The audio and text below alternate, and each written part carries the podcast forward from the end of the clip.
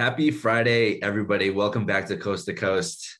We are here Friday morning, April fifteenth. Half the play-in is done. Tonight, we have the last two play-in games. It is six a.m. Allergy season is in full swing. I don't even know what I sound like right now. Ronan, you want to take it from here? I need a second. I need to drink my coffee. Man, you got a, you got a nice deep voice. I'm liking it. This is my playoff voice. Just wait till you hear my Tom Thibodeau, Tom Thibodeau voice. If he can't give it during the uh, the playoffs for the Knicks, I'll have to give it here on the pod. Exactly. We need we need we need we need something in there from us, you know. Well, it's it's it's been how we thought really so far. I think uh, I think in terms of the the play-in, the manner of each matchup was. Went to fairly to script, but the nine ten games, they were they were the interesting one. There was there was almost an element of statement wins for both both Atlanta and the, and the New Orleans Pelicans. Yeah, I mean, I, I want to start right there. The Pelicans, I think that is the most, that is the biggest statement that I've seen so far in the, in the play-in. Um, I mean, what do you think of their of their win over the Spurs? I, for me. It didn't come down to like an expected win for the Spurs, but I, I did feel like the there there was there was going to be an advantage to to their to their team defense, to Greg Popovich pushing that narrative to the team. I I don't know. I thought they would have played a little bit more together than they were, but it was it was an impressive win for the Pelicans, but it felt like a deflating loss for the Spurs, who just didn't seem in it all game. And we can get into what the Pelicans did in particular, but I mean, the Spurs just looked outmatched talent wise and they looked out hustled at times, and they did have a good push in the fourth quarter, but uh, they didn't seem like teams that were on the same level during that matchup.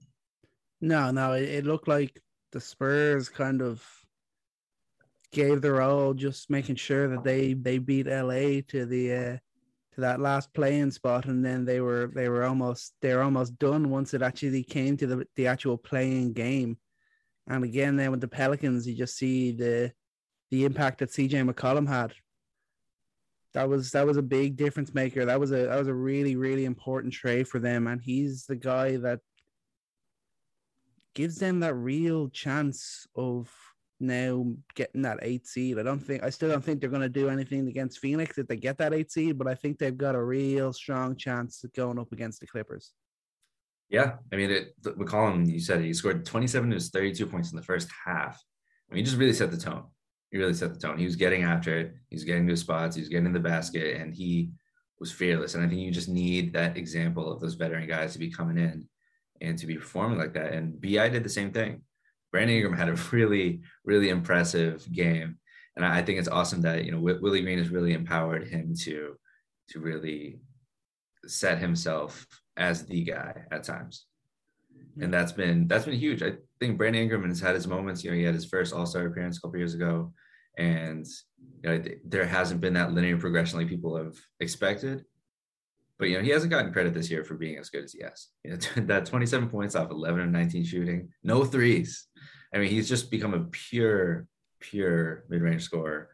Um, and you got to give the same credit to J V, Valanciunas. I mean, he's his presence in the paint continues to be undervalued because he brings so much to the table for the Pelicans.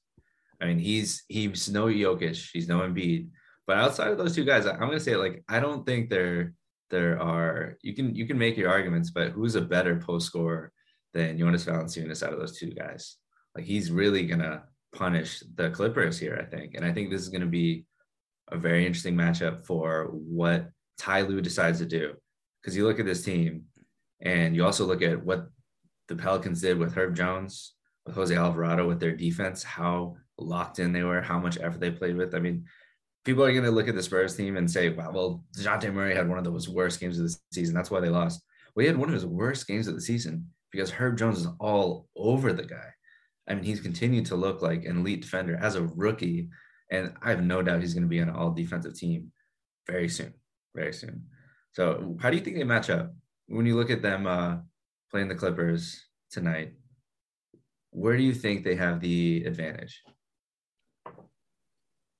I think they have a, a, a, almost a more balanced offense and just a, a really mm-hmm. well-rounded team. I think that's yeah. what that's what this Pelican team have been built around. Obviously, there's been a bit of commotion throughout the season and everything going on with Zion and that, but since since McCollum's come in, they've looked like a really well-balanced outfit on both ends of the court, and I think they've definitely got enough to worry this Pelican or this Clippers team.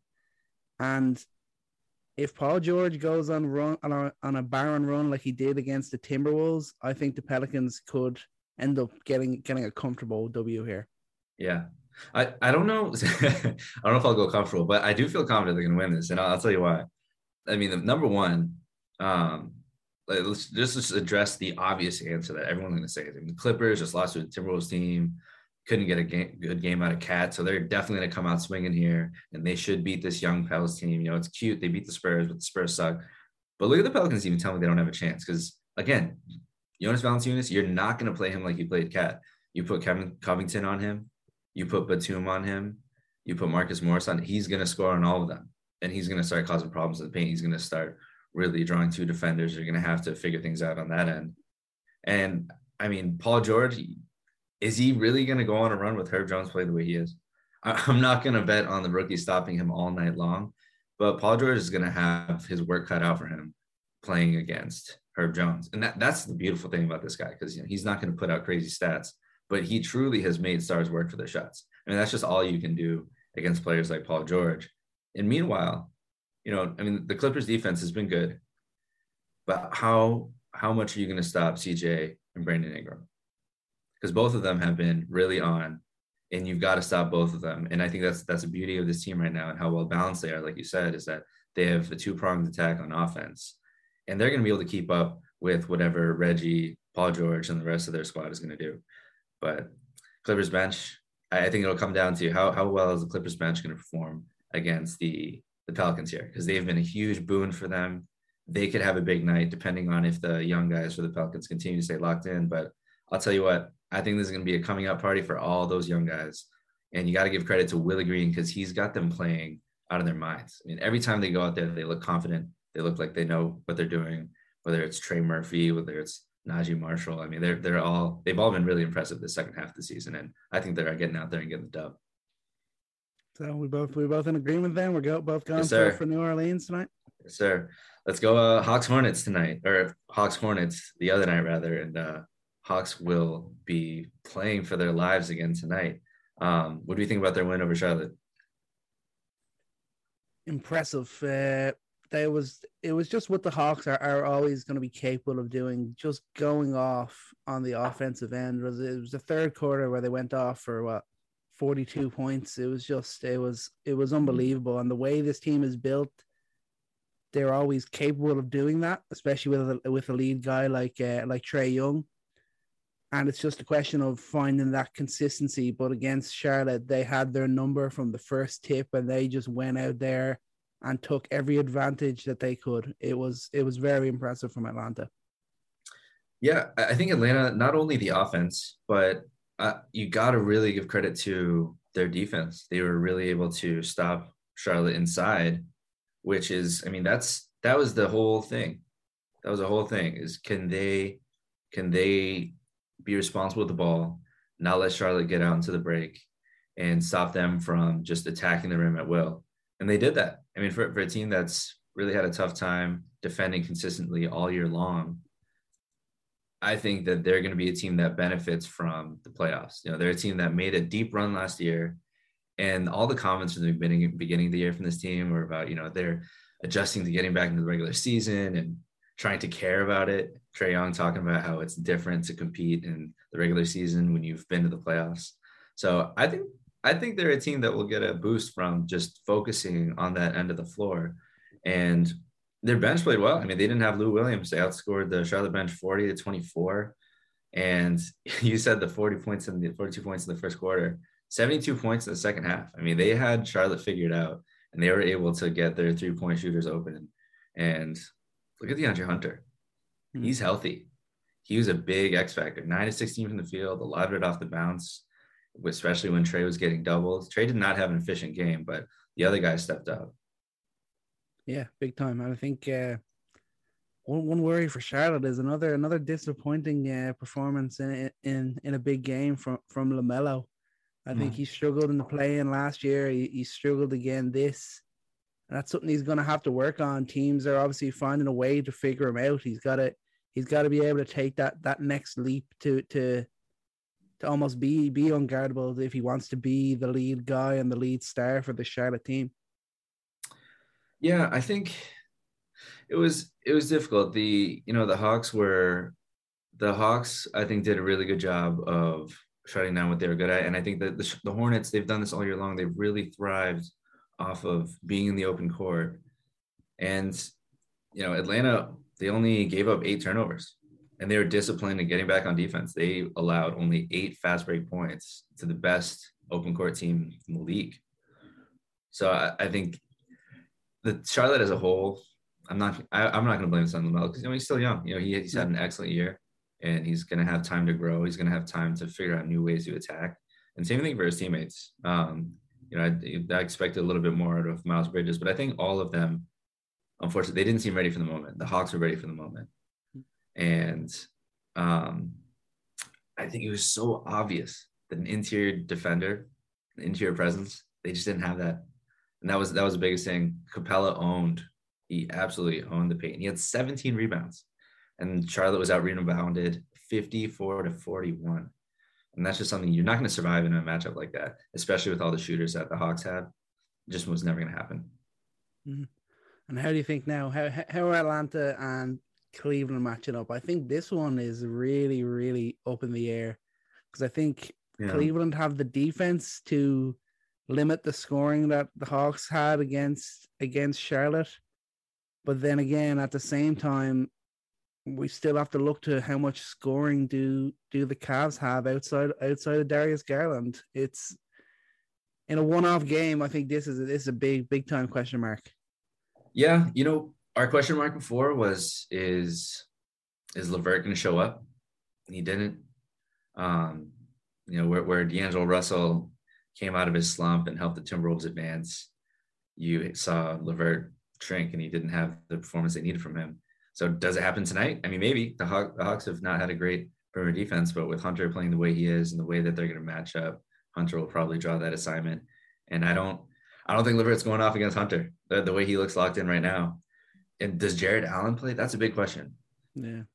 And how healthy we have, he if he does, that's, that's the other. Yeah, twelve hours for any news, to any Woj bombs to drop. We don't know yet, but there seems to be news that he's healthy enough to come back soon. You got to think it, it's got to be it's got to be tonight. But that'll be huge because Capella just really had his way. The Hawks were able to get on the offensive boards. And I don't think that's going to happen with the Cavs. And I think you look at what Trae Young does and how he controls the offense and how he's a real headache for perimeter defenses. I think Garland's doing a lot of those same things. Hmm. So the, Haw- the Hawks are going to have to deal with a creative playmaker and really focus in on that end. And who, who else is going to help out? You know, they're, they're going to have their chances. Mobley's going to have his chances against Capella.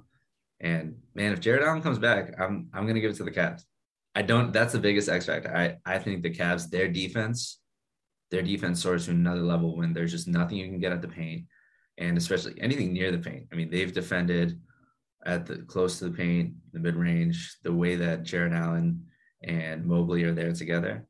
I mean, that's just something that – you know, you, you can't predict because we, we don't know if Allen's going to be back yet, but I think they get the win if both those guys are on the floor together. Yeah, yeah, I think I'd agree. And I think it, it would ha- help the offense as well. I think obviously Allen's bigger impact is on defense, but I think the, the Cleveland offense obviously played yeah. through him a lot as well er- earlier in the season and hasn't yeah. looked the same and, and didn't look great at, uh, for, for large periods against uh, against the Nets either. So I think that's that, that that's absolutely the X factor. So I think I'd agree with you there. Jared Allen's back and he's able to play big minutes. I think I think Cleveland Cleveland edges this one. Yeah. John Collins probably won't be back. Um, but for the Hawks, I think beyond this game, I think the Hawks are thinking beyond this game. Anyone anyone listening to this and rooting for the Hawks is thinking, you know, just get past the Cavs and what will you do in the playoffs? If they make it past the Cavs here, I think big thing is you got to get John Collins healthy. But I, I think they're an interesting team that a lot of teams will sleep on. I, I don't I'm going to give the advantage to the Heat if they when they end up if they end up facing the Heat. But if John, a healthy John Collins is back, I think they match up actually very nicely against the Heat, who everyone will expect to win. But, you know, don't sleep. I mean, we saw what this team did last year, and I think they have more than enough talent to figure it out again this year. It just comes down to how much they can compete defensively. It's something they haven't done enough all year. If they can turn that on, that's a big if, but it seems at least against Charlotte, they're able to do that successfully. Yeah, absolutely. And yeah, it's just a question of of doing it for more for more than a one-off game, which has been been been the issue all, all year for Atlanta, why, why they are where they are now. And the other team who's had tough time turning on defense all the time are Timberwolves. And man, that was an awesome game. Awesome, awesome game to see them play against Clippers and gut out a win, especially with Cat playing as poorly as he did. Um, we won't even get to that. I, I think that's that's been that's been well covered. But let, let's take a look at this series, Timberwolves versus the Grizzlies. And this is a team that has split their season series two to two. This is a team that they've both competed. They've it's actually been sequential. One team would win, next team would win, one team would win, the next team would win. Different from a couple other series we'll cover where, you know, there's clearly a pattern of who was better in the first half or the second half. This team has been evenly matched all year. I mean, what, what's what's the advantages here for the uh, Timberwolves? Because a lot of people are going to assume the Grizzlies got this in the bag, meaning the two seed and all.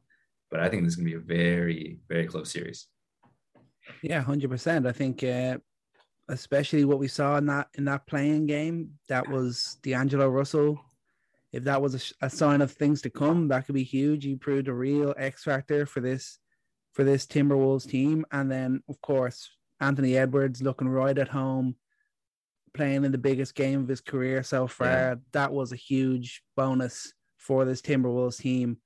And I think a sign of things to come. And I think that's that's where they're going to be able to make the difference, as well as the fact that, you know, Cat can't continue to play as bad as he did against uh, against the Clippers. I think that that could be a mental mm. side of things as well. I know he's never, well, obviously only played one playoff series before, and he he was bad in that, but I think with the with the help he's got around him, and and it doesn't have to just be him now, surely he can play a, a, a whole lot better than he did uh, against L A. Yeah, I mean, their their three stars have played well against Grizzlies this year. And Cat averaged twenty-three points, nine rebounds, two point eight assists, fifty-two percent shooting, thirty-eight percent from three. Edwards averaged twenty-one points, four assists, two point eight rebounds, forty-three percent, forty-four percent from three. Russell had some of his best performances against the Grizzlies this year. Averaged thirty-one points, six point eight assists, three point five rebounds, fifty-five point eight percent, forty-six point three percent from three. These guys really got after it against Memphis this year. So you just look at that alone and you're like, okay, the, their stars know how to play against this team. They've, they've outperformed the Grizzlies stars. If you just look at their averages, Morant, Jaren Jackson Junior, Bane, they all had some of their worst performances against them. Morant averaged fifteen percent from three against them, only twenty points. Jaren Jackson Junior only is averaging sixteen point eight points against them. Bane had some of his worst shooting nights against them, twenty-six point seven percent from three for this guy who's, in my mind, I mean, he's a top ten three-point shooter, top five on any given night. So some of these guys, I mean, there could be shooting luck involved there. Mem- I, I would say if you watch those games, Timberwolves were locked in against the Grizzlies. But I think correct some of those numbers, bring those back to the, the their season averages a bit. And I think these are – the Grizzlies might have an advantage just in terms of their shooting luck going back to normal. But let's just look at matchups in particular. So we talked about Cat just figuring it out. You know, look at the formula that the Clippers had, how they defended Cat, how they frustrated him with bigger wings, and they brought in help in the post. They forced him to make bad decisions. They forced him into foul trouble, and they really put him into every action. Hmm. Dude, double, triple that against the Grizzlies in a seven-game series. Cat is going to have all the pressure in the world, and he has to figure it out. And this is more than just, you know, Cat is no longer a second, third year player. I mean, he's a veteran. Like, he has to demonstrate that he can adapt to the situation, because you're not just going to be getting Nicholas Batum and Robert Covington on you. You're going to have Anderson. You're going to have Dylan Brooks. You're going to have Brandon Clark. Jaren Jackson Junior is going to shade on him too. Like, he's going to have those guys, and then they're going to have weak side help defense, just like they did with the Clippers, except this time it's going to be Steven Adams. It's going to be Jaren Jackson Junior, the best shot blocker in the N B A. So he's going to have a really tough time. Is, is he going to figure it out? Maybe, but it, it's going to be very tough. Um, and you talk about D'Angelo Russell. I mean, the Clippers, I mean, they, again, they're, they're a good defensive team, but they're not going to bring the same intensity of defense that the Grizzlies are. Is he going to survive seven games of Dylan Brooks and his grill, D'Anthony Melton and his grill? That's, that's going to be tough. I mean, that you look at the, the series this year and they've been split, but when you, this is one of those situations that regular season and playoffs are very different when the intensity is just dripping every single game. Maybe for a team like the Grizzlies, like that doesn't change too much from the regular season because that's just their M O. That's how they, that's how they go in, go out every single game. But it's going to be intensified. It's going to be magnified more in a seven-game series. Yeah, yeah, that's true. But I think the big thing for, for Minnesota is knowing that this is a young Minnesota team and this is their kind of their first experience in the postseason where they're going to be expected to win. How how do they deal with that? How can they try and take advantage of that?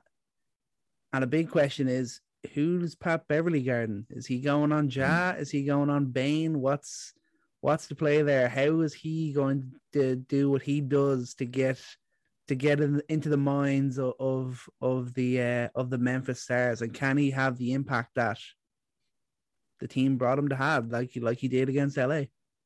I think for, for Pat Bev, if I'm, this is, this is our fun. I, I like this game now. We, we're, we're just guessing who we're going to sick Pat Bev onto. He's a rabid dog. I mean, you want somebody to make sure Bane isn't getting into a rhythm.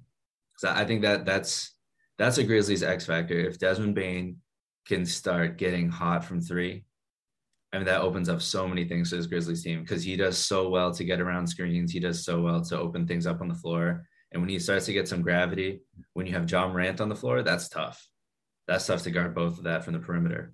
So you need a guy like Pat Bev who's going to navigate screens very well and really get into the mind of Desmond Bane to stop him from shooting.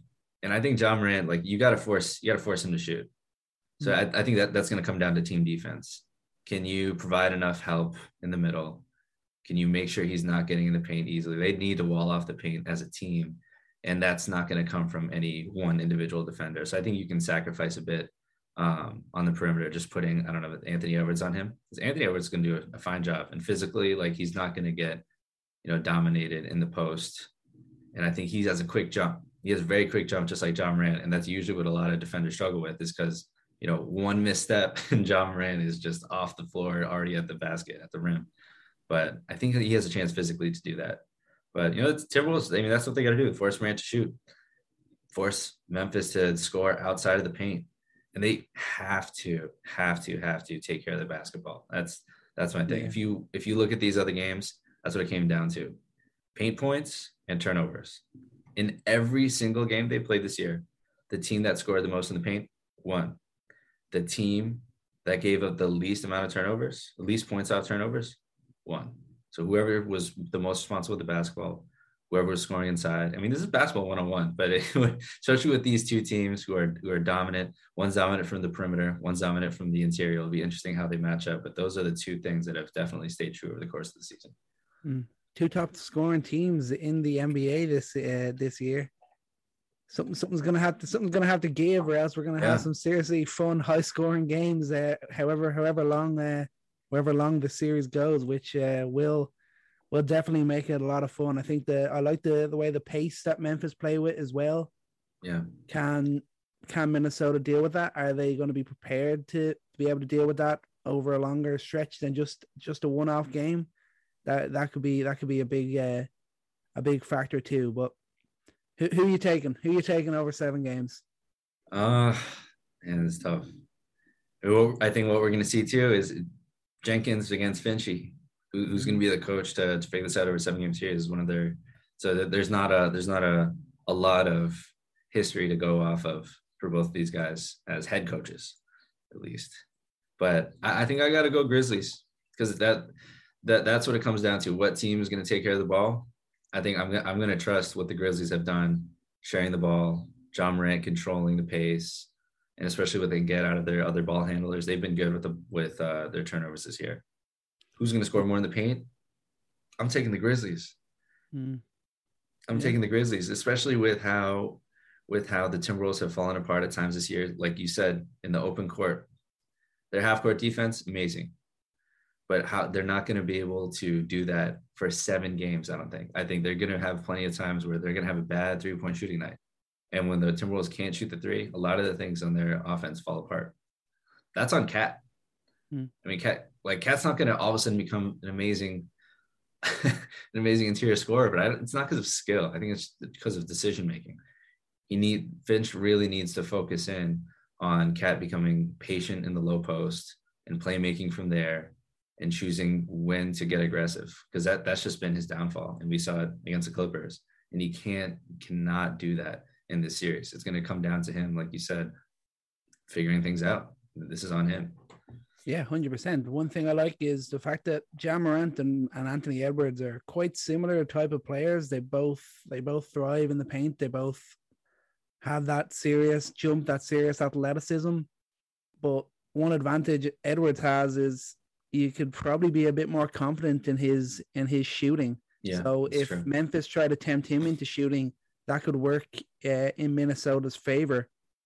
But I think I'm going with Grizzlies in probably six games. I think this could be a yeah. similar sort of series to to what L A and Dallas has been over over the last uh, the last couple of seasons. Yeah, it, you know, how how often do we see momentum carry over in games? That's so huge in the playoffs. And I think M- Memphis just thrives thrives off these situations and momentum. And it's going to come down to spirit. If if the Timberwolves can really grasp that that spirit that they had, this is going to be a close series. But I wonder how, this is going to be a big test of that. Can you carry that through seven games? Mm-hmm. I know Memphis is going to, they've carried that all season, man. They've they've embraced that. Look at how they played without Ja. Um, yeah, you got to cut me off for talking Grizzlies because I'll just talk all day about them. But but I'll take Grizzlies in six. I'll take Grizzlies in six. And if it's not in six, Cat did something amazing and did something he hasn't done all year. True that, true that. All right, next matchup, we got Warriors against Nuggets. Steph looking likely to be able to return for game one. Klay Thompson has, has finally got back to a bit of consistent form yeah. on the floor. How's this one, go, one going to go? The season series, Nuggets won at three one. How much can that? How much of an impact do you think those games will have when we get to this series? Well, I mean, you, I like that you mentioned Klay. We got to mention Poole too. He's been on a hit of twenty-six mm-hmm. points a game in the last fifteen, five point seven assists. He's been shooting very efficiently. Thompson, he's been shooting efficiently too. I, with those two guys on, you can deal with a little bit of rust from Steph Curry. And when Steph Curry is there, when Draymond Green is there, I mean, it's not much of a debate. I think the, the thing is with the season series is that there was not a single game where they had Draymond Green, and we've already documented very well how their defense falls apart without him, which is it's crazy. It's crazy. But they they go from a top three defense to a very middling defense without Draymond Green, and especially against Jokic, that gets magnified by a thousand. Jokic is going to have his way with them whenever he's on the court. That's no question. They don't have the size for him, but they do have the team defense for him, especially with Draymond Green. So they're going to be able to slow him down. He's not going to be as dominant as he was with no Draymond there for the season series. But I don't think that the Nuggets just don't have enough scoring outside of Jokic. Jokic is a lead leaguing by a million miles, plus sixteen point three points per possession when he's on the floor. They go from the best offense in the league to the third worst without him. Defensively, too, they're fifth best with him on the floor. They're twenty-second in the league without him. I mean, they, they just need, they need their contributors back. They need Michael Porter Junior healthy, obviously. They need Murray healthy. This would have been an amazing series if both of them had come back, you know, a couple months ago, started to get warmed up. But as we know, that's not going to happen. And it's going to be unfortunate. It's going to be another M V P caliber year from Jokic. And I, I just don't think they have enough offensive firepower to keep up. And when Jokic comes off the floor, you know, the wheels are going to fall off.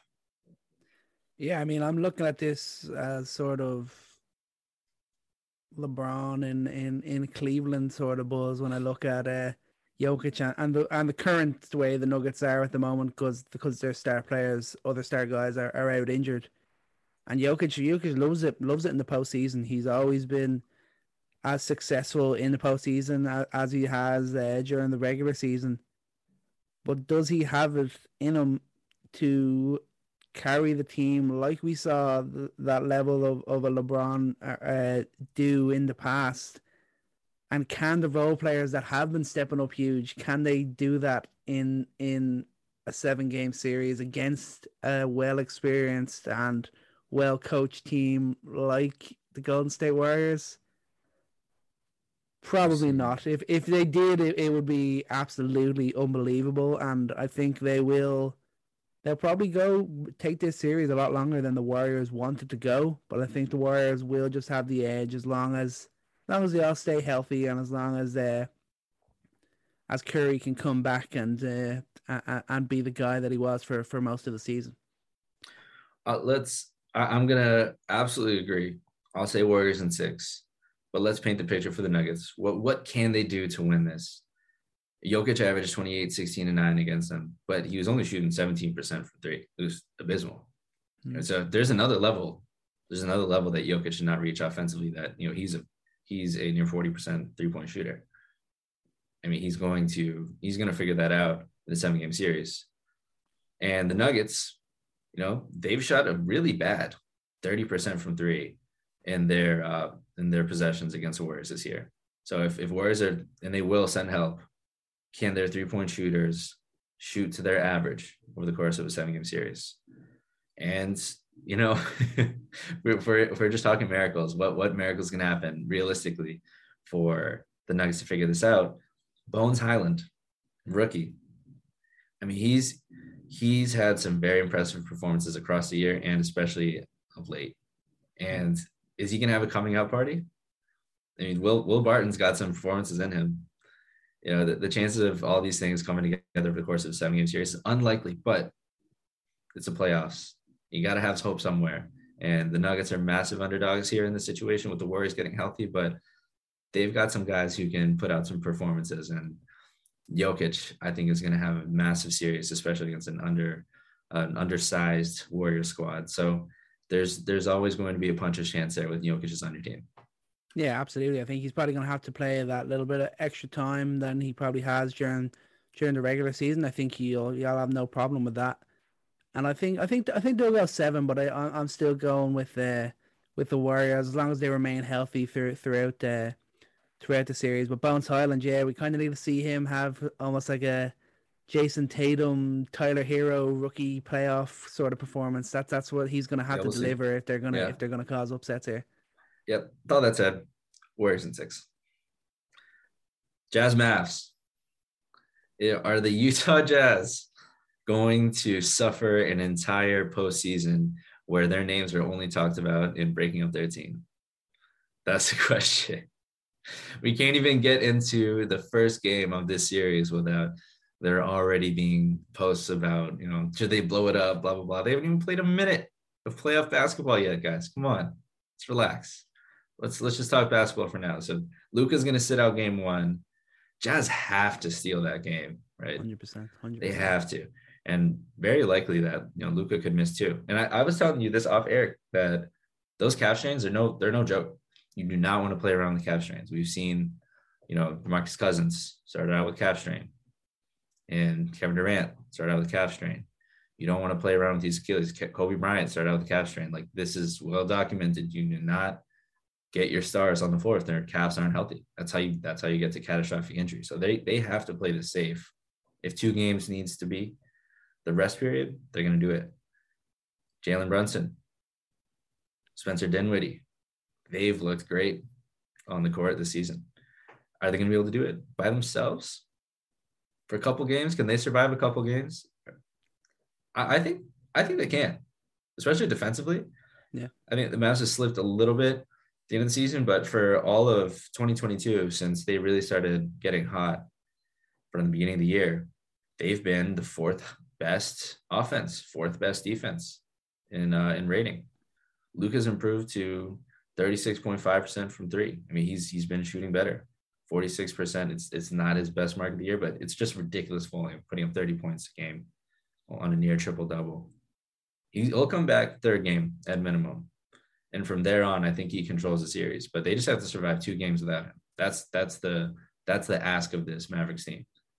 Yeah, one hundred percent. And it's it's well it's well set up, especially because the biggest strength of this this Dallas team this year compared to the last couple of years is their defense, and Dinwiddie slotting in instead of Doncic on the defensive end is something that can that can happen without without too much notice. That they they can still be a high a high level defensive team even without Luka Doncic. It's going to have an impact on offense, no doubt about that. But if they can even just split the first two games, that'll be a huge success. Mm-hmm. If they're playing both those games without without Luka Doncic, and hopefully we just get to see see Doncic uh, a healthy Doncic playing, because I mean his his numbers in the in the postseason have been something you could argue we haven't really seen since since M J came on the scene in the playoffs and just went off.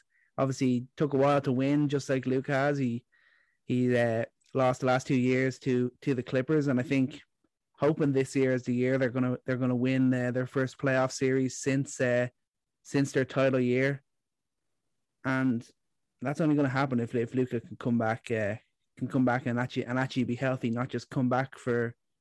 Because it's the playoffs and and and and they need them, because this is still a Utah team. As much as they've set off, they're they're still the number one rated offense for the year, and the number nine rated defense. There's still a serious amount of talent here, and they've got all their role players back. The the team is ready to go, and if bubble if bubble level Donovan Mitchell can come out, then then then then then, then they've got something here. I know you say it for the year, and I think th- this is this is an interesting thing to look at across time. I, I haven't seen any anyone do any work on this, but what what is more predictive of of a team's success in the postseason, the second half or the first half? I think post All-Star break is kind of funky because like there's a lot of teams resting, there's a lot of you know guys who are not really giving their all. The seeding's already done. That's changed a little bit with the play-in tournament. You know, their their team's still fighting for their lives. There there are at least four, five, six more teams fighting for their lives at the end of the season. So it's not like it was in tanking years. But you know, th- there is something to be said for momentum going into the playoffs and your identity going into the playoffs. What question marks are there? And man, the Jazz have just unearthed way more question marks than they have at the beginning of the season. And you talked about their that, that's how good they were the first half of the season. I mean, they they looked just as good as they were in past seasons, but this second half of the year has been rough for them. They have slipped to tenth in net rating, thirteenth in defensive rating, and they end the year a game below five hundred. And they've just lost too many close games, too many close games. And, you know, that this series is going to be a big question for what they should do moving forward. It absolutely is. I mean, that I, I hate that. I hate that we can't talk about basketball without it. Just coming down to, oh, is this guy going to leave?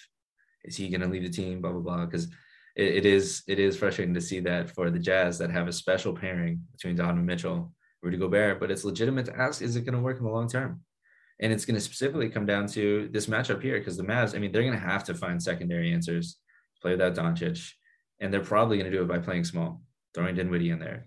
And then they're going to have Bertans or Kleber at the five, try and stretch out the floor and force Gobert to play at the perimeter. So is Gobert going to adapt in a playoff series, which is the thing that people have said he cannot do?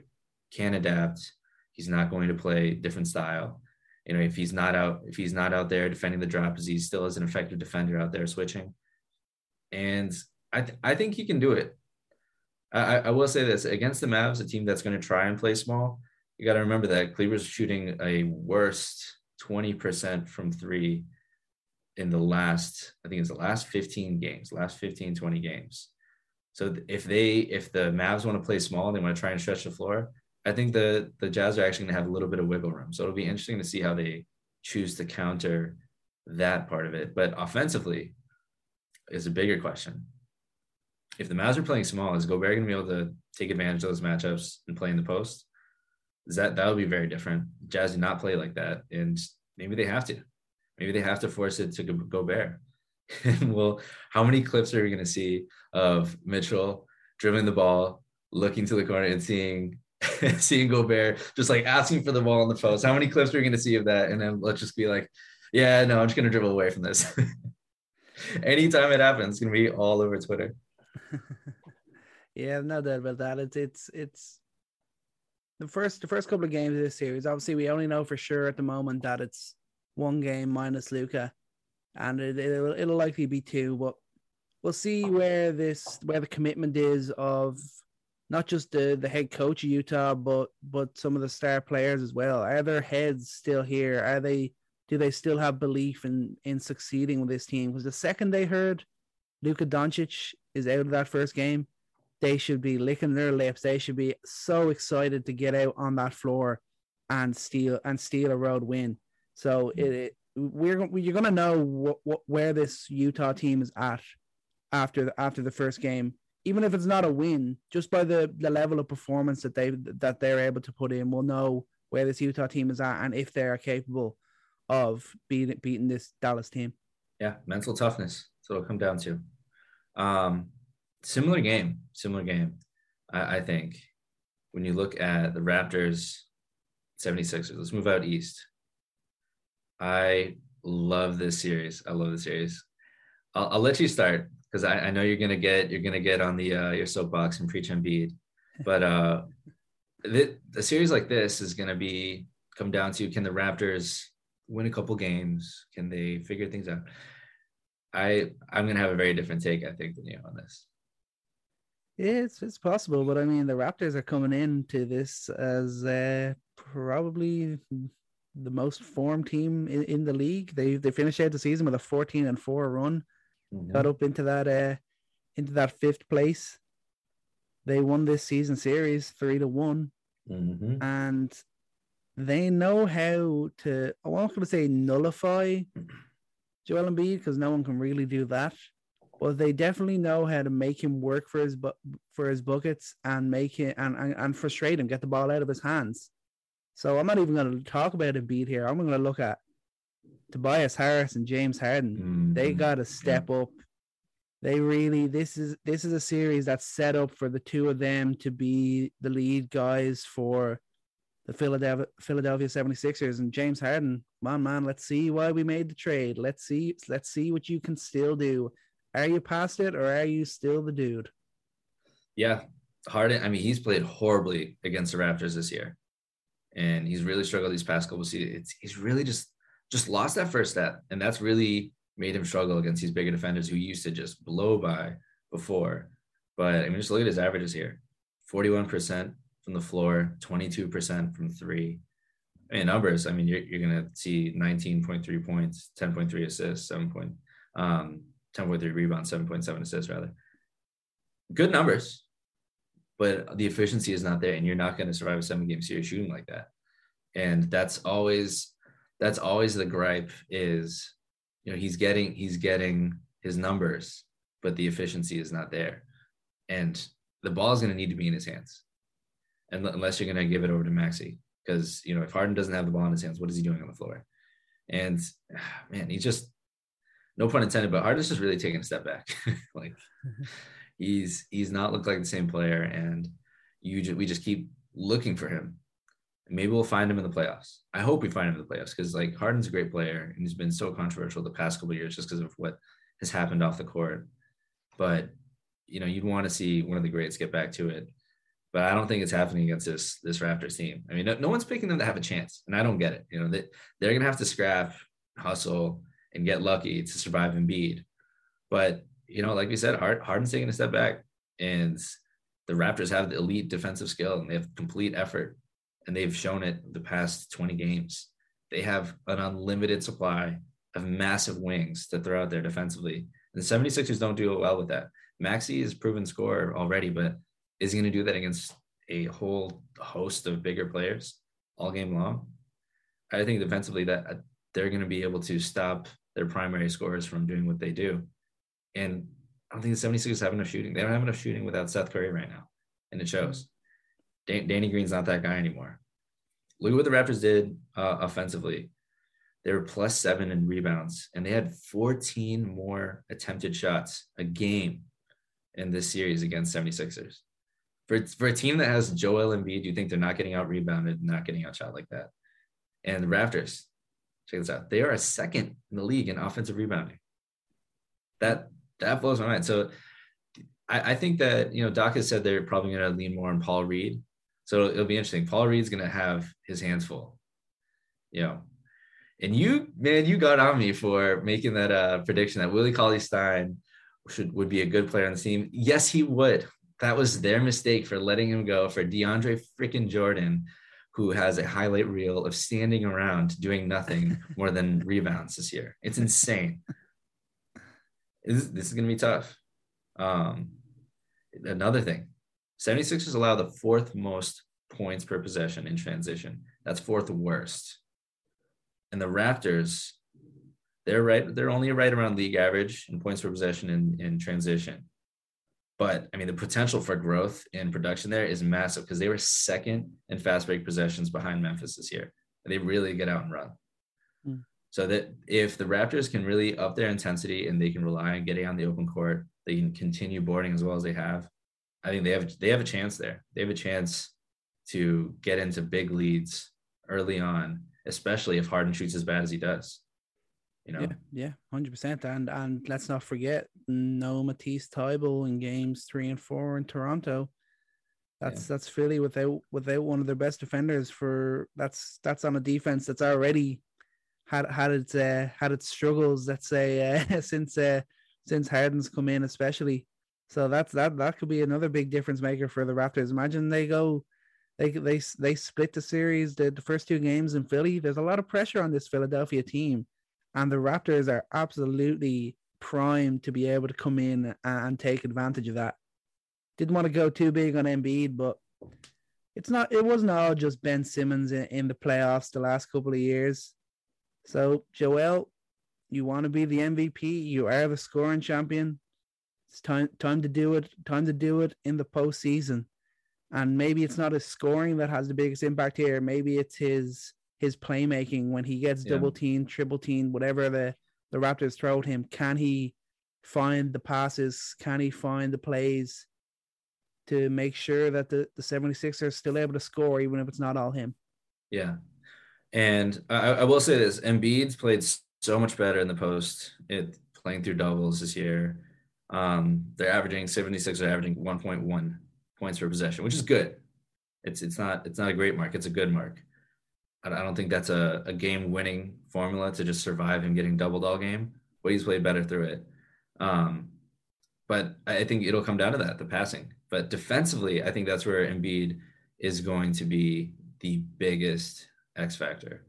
Yeah. Because if you can keep the Raptors out of the paint, I think that makes things a little bit harder for them. They have a lot of guys who they need to, you know, can Siakam survive off of just jump shoot, jump shots? Can O G Anunoby keep shooting the way he has? I, I think they I think they have enough perimeter defense to keep some of their shooters at bay. But if they let the Raptors just get inside the paint, if they let their wings just have open lanes, then it's going to be a tough night. So Embiid's really got to shut down the paint for the 76ers, especially because of how bad the 76ers perimeter defense has been. So that that's going to come down to him, and it's not a fair ask, in my opinion. Yeah. It's not fair. We we wanted Embiid to have help, and now he has Harden, and now we're talking about how it's all on Embiid. But Harden's Harden's got to step up offensively, and it's going to come down to him. And I, I, I honestly, I, I have to pick. I have to pick the 76ers in six because it'd be ridiculous to to be predicting Embiid to lose this kind of matchup. But this is going to be a grueling series. It's going to be a grueling series, and I think it's going to expose their weaknesses after the trade. And unfortunately, you know what, my prediction was wrong. I, I thought that Harden being there would unlock a lot, and there's still there's still a lot of question marks swirling this team. Yeah, one hundred percent. I think I'll, I'll go a little bit better. I'll, I'll go for I'll go for for Philly in f- in five games, but I think Philly in five. Okay. I think this series is going to take a, a tell it take a hell of a lot out of them. There's no no doubt about that, and I think they'll be. They could end up doing it in five or six, but they'll they'll feel as exhausted as if it went to seven games with multiple multiple overtimes yeah. each night. Yeah, it's it's gonna Embiid's gonna be he's gonna be just pummeled all game long. So it, it's gonna be it's gonna be tough for him. How about Nets Celtics? Skipping right over Milwaukee Bulls there. I, I don't know what you're talking about. Save best for last. All right, all right. Nets Celtics, I think that's that's arguably the, the biggest series of the first round. Ooh. These are both teams that are under serious pressure to go on a playoff run this year. Say what you want about where the Nets finished up, the different issues they've had throughout the year. They're set now. They might even get Ben Simmons back for this uh, late in this series. And they are still a team that people expect to go on a run. They still have the two of the best scorers in the N B A. They're expected to make a challenge to go all the way this year. And Boston, it's time for Tatum and Brown to make a big splash in the playoffs. There is there's a lot riding on this game, and I think this could be a really, really legendary playoff series. Especially Tatum. This is a, this is a proving ground for Tatum. He's shown he's really wanted it. He's really wanted it in these uh, in his series against Durant this year. Averaged thirty-four points a game against him this season. Brown had a, has a tougher time against Durant this year. He hasn't shown it as much, but he's going to step up. I, I think an interesting wrinkle here is the injuries. Simmons may come back game four. Williams may come back game five. That might be a little tougher. But both of those guys, huge impact defenders for both these teams. One of them, obviously, Simmons, we haven't seen in a game yet. But how do you think that their return might change the dynamic of this? Where does do the Celtics and Nets split without either of those players, or were the Nets overmatched? I, That's uh, that's it's it's a tough one because we've we've seen that since since Kyrie since Kyrie joined uh, joined Brooklyn from from Boston, he, he's he's not always been too comfortable when when uh, when playing back in there uh, back in T D Garden there. So if, if those if those struggles continue, that could be a big impact, and then that puts puts that extra bit of pressure on Kevin Durant, which is he, he's more than comfortable uh, with taking. But I think they'll they'll need both those guys doing what they do to to come out on the right side here, and they definitely need Curry and Mills to find their to find their shooting touch, which they haven't they have not had at all of late. Mm. I, I I think that when it comes down to scoring, Celtics will keep up. Yeah, Celtics will keep up, and defensively they have all the answers they need for the Nets. You know, they're obviously not going to stop Kyrie. They're not going to stop Durant. But I think Nets take one game without Simmons. If Simmons comes back in game four, I think people are underestimating how big of a factor that will be. All he needs to do is rebound, defend, play making the open floor, cut to the basket. Like, they just throw him in a Nick Claxton role. That does a lot. That does a lot, especially when you have to rely on Tatum to be your go-to scorer. And that will change things a bit. When when When Tatum will be forced to face defense like Ben Simmons, you know, I, I think obviously Tatum still figured out how to score in this league, so it's not going to completely take him out, but it's going to be an additional challenge, and Simmons is going to provide that. But Williams, th- this will be the really interesting thing. And so say Simmons comes back game four, Williams comes back game four, and you have both of them on the court, because these are two X-factor defenders. Like, they'll they'll really be game breakers, because if Simmons is on the floor, look at what Rob Williams has done against teams that have a non-shooter.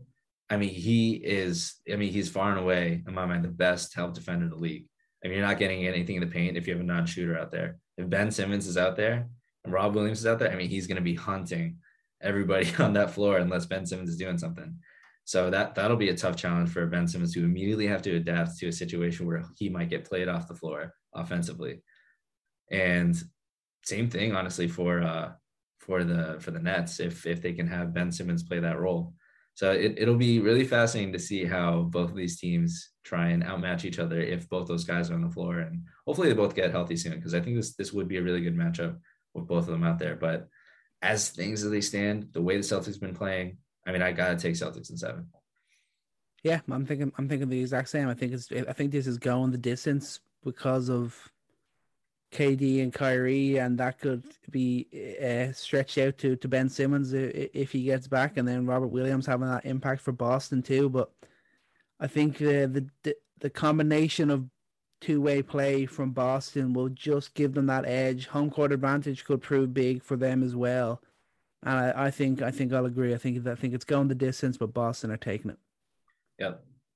Um, all right, we can we can get to the Bucks Bulls. That's fine. We'll finish there.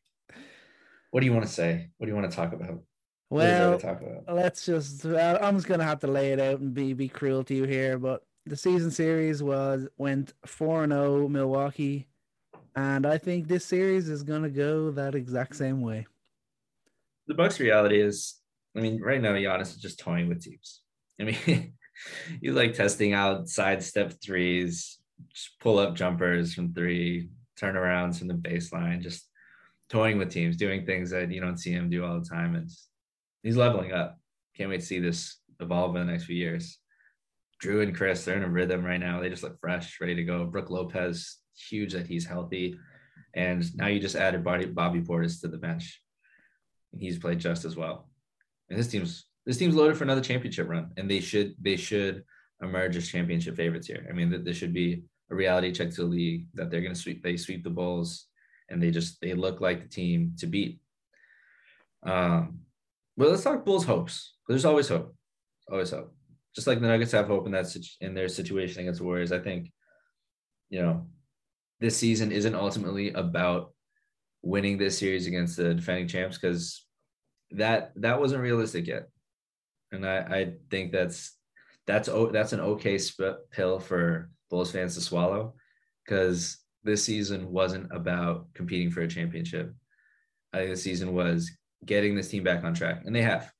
They've exceeded every expectation already, and you know they've missed their mark in the second half of the season, which is absolutely disappointing. You don't blame it on injury because we should have been deep enough to survive that. And that's something we'll address in the offseason. But we've built a team that you can go into the playoffs and look for growth. You can look for growth. And that, look, you got Caruso and Pat Williams healthy. To see them both on the floor defensively against the Bucks, we've only seen it once. And we'll see what they can do there. I mean, both, both those guys are tremendous defenders. And I think Pat Williams needs this challenge. He needs to be in a playoff series where he faces Giannis. That's something he needs to do. You see all the best wings figure that out early on. Jayson Tatum doing it early on against LeBron James.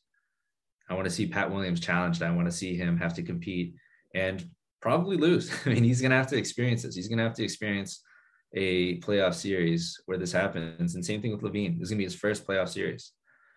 And you have, I, I think you can point to hope in that you have defense from Caruso and Pat Williams. And you look at how Pat Williams, when he plays aggressive, If he if he can channel that, man, if he can channel that, and I know it was against a, a Timberwolves squad that was resting, but when you see him, when he's confident, he just has that mindset to attack. He can be a special player. I'm not, am I going to predict that it emerges against the defending champs in a four in a seven game series? Maybe not, but but if you can at least get some flashes out of that, you have a chance. I mean, LaVine has been the best scorer in the league when he's healthy. Does he, did he have enough time here to rest up his knee? Can you get another Wilt Chamberlain-like performance from, from DeMar DeRozan? Can Vooch stop missing wide-open shots? Can Kobe White stop missing wide-open shots? Maybe I would assume him stops looking like a rookie, even though he is. A lot of unlikelies, but I think that makes this fun. There's, I think there's no, there's no expectations. It's just these guys getting their first taste of the playoffs in the first winning season in a while.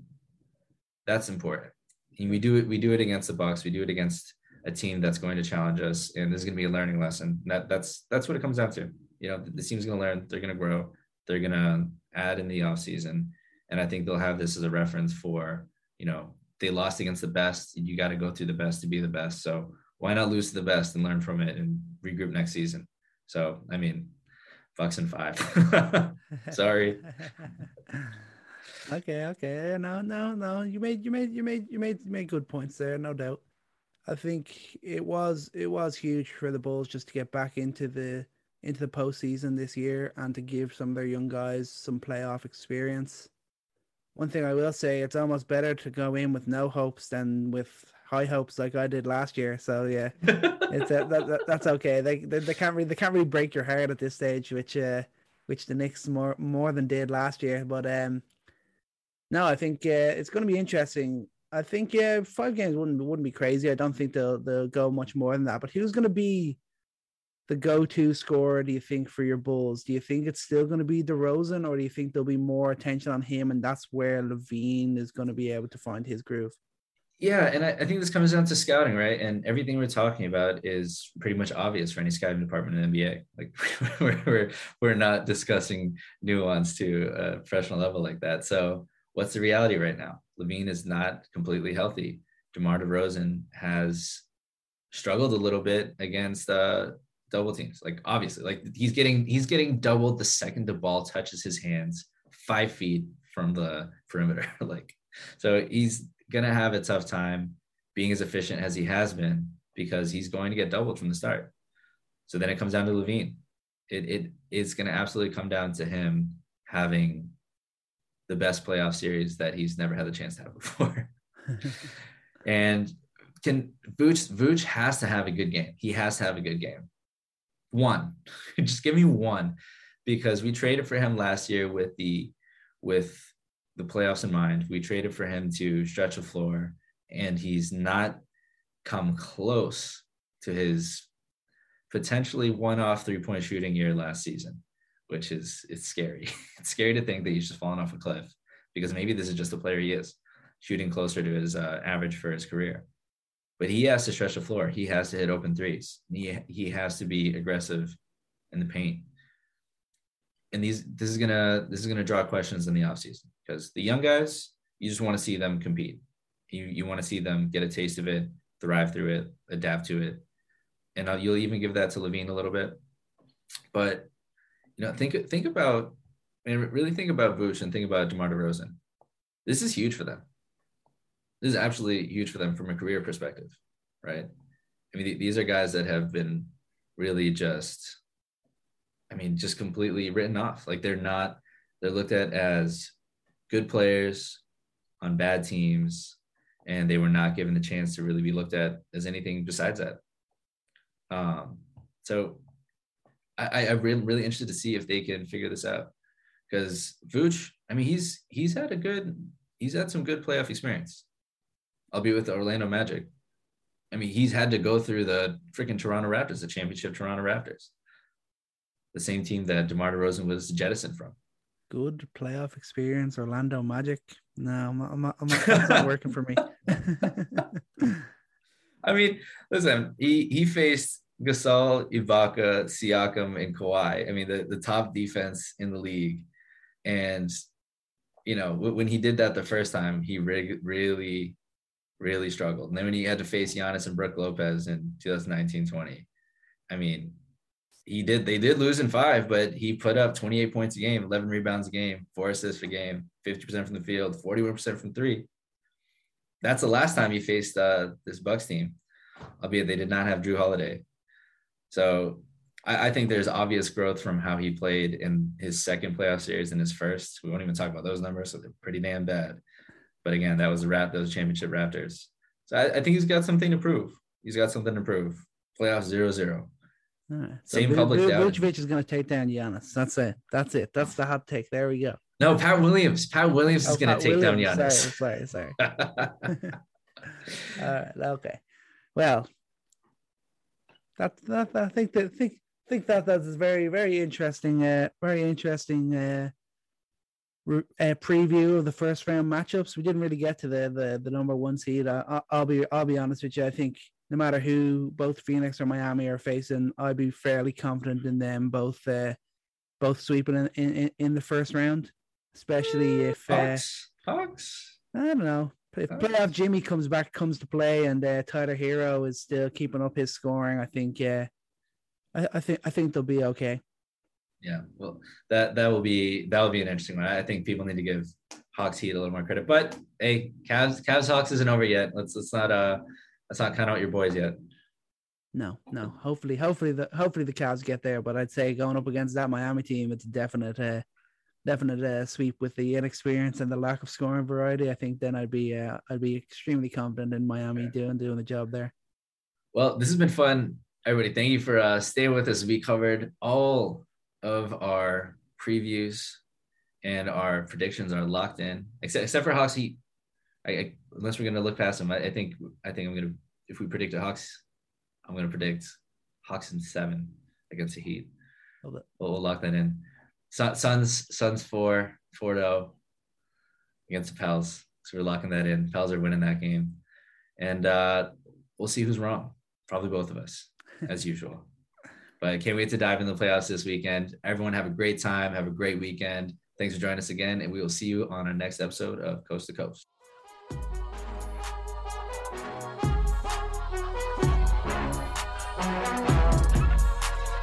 Thanks for joining us on today's episode of Coast to Coast.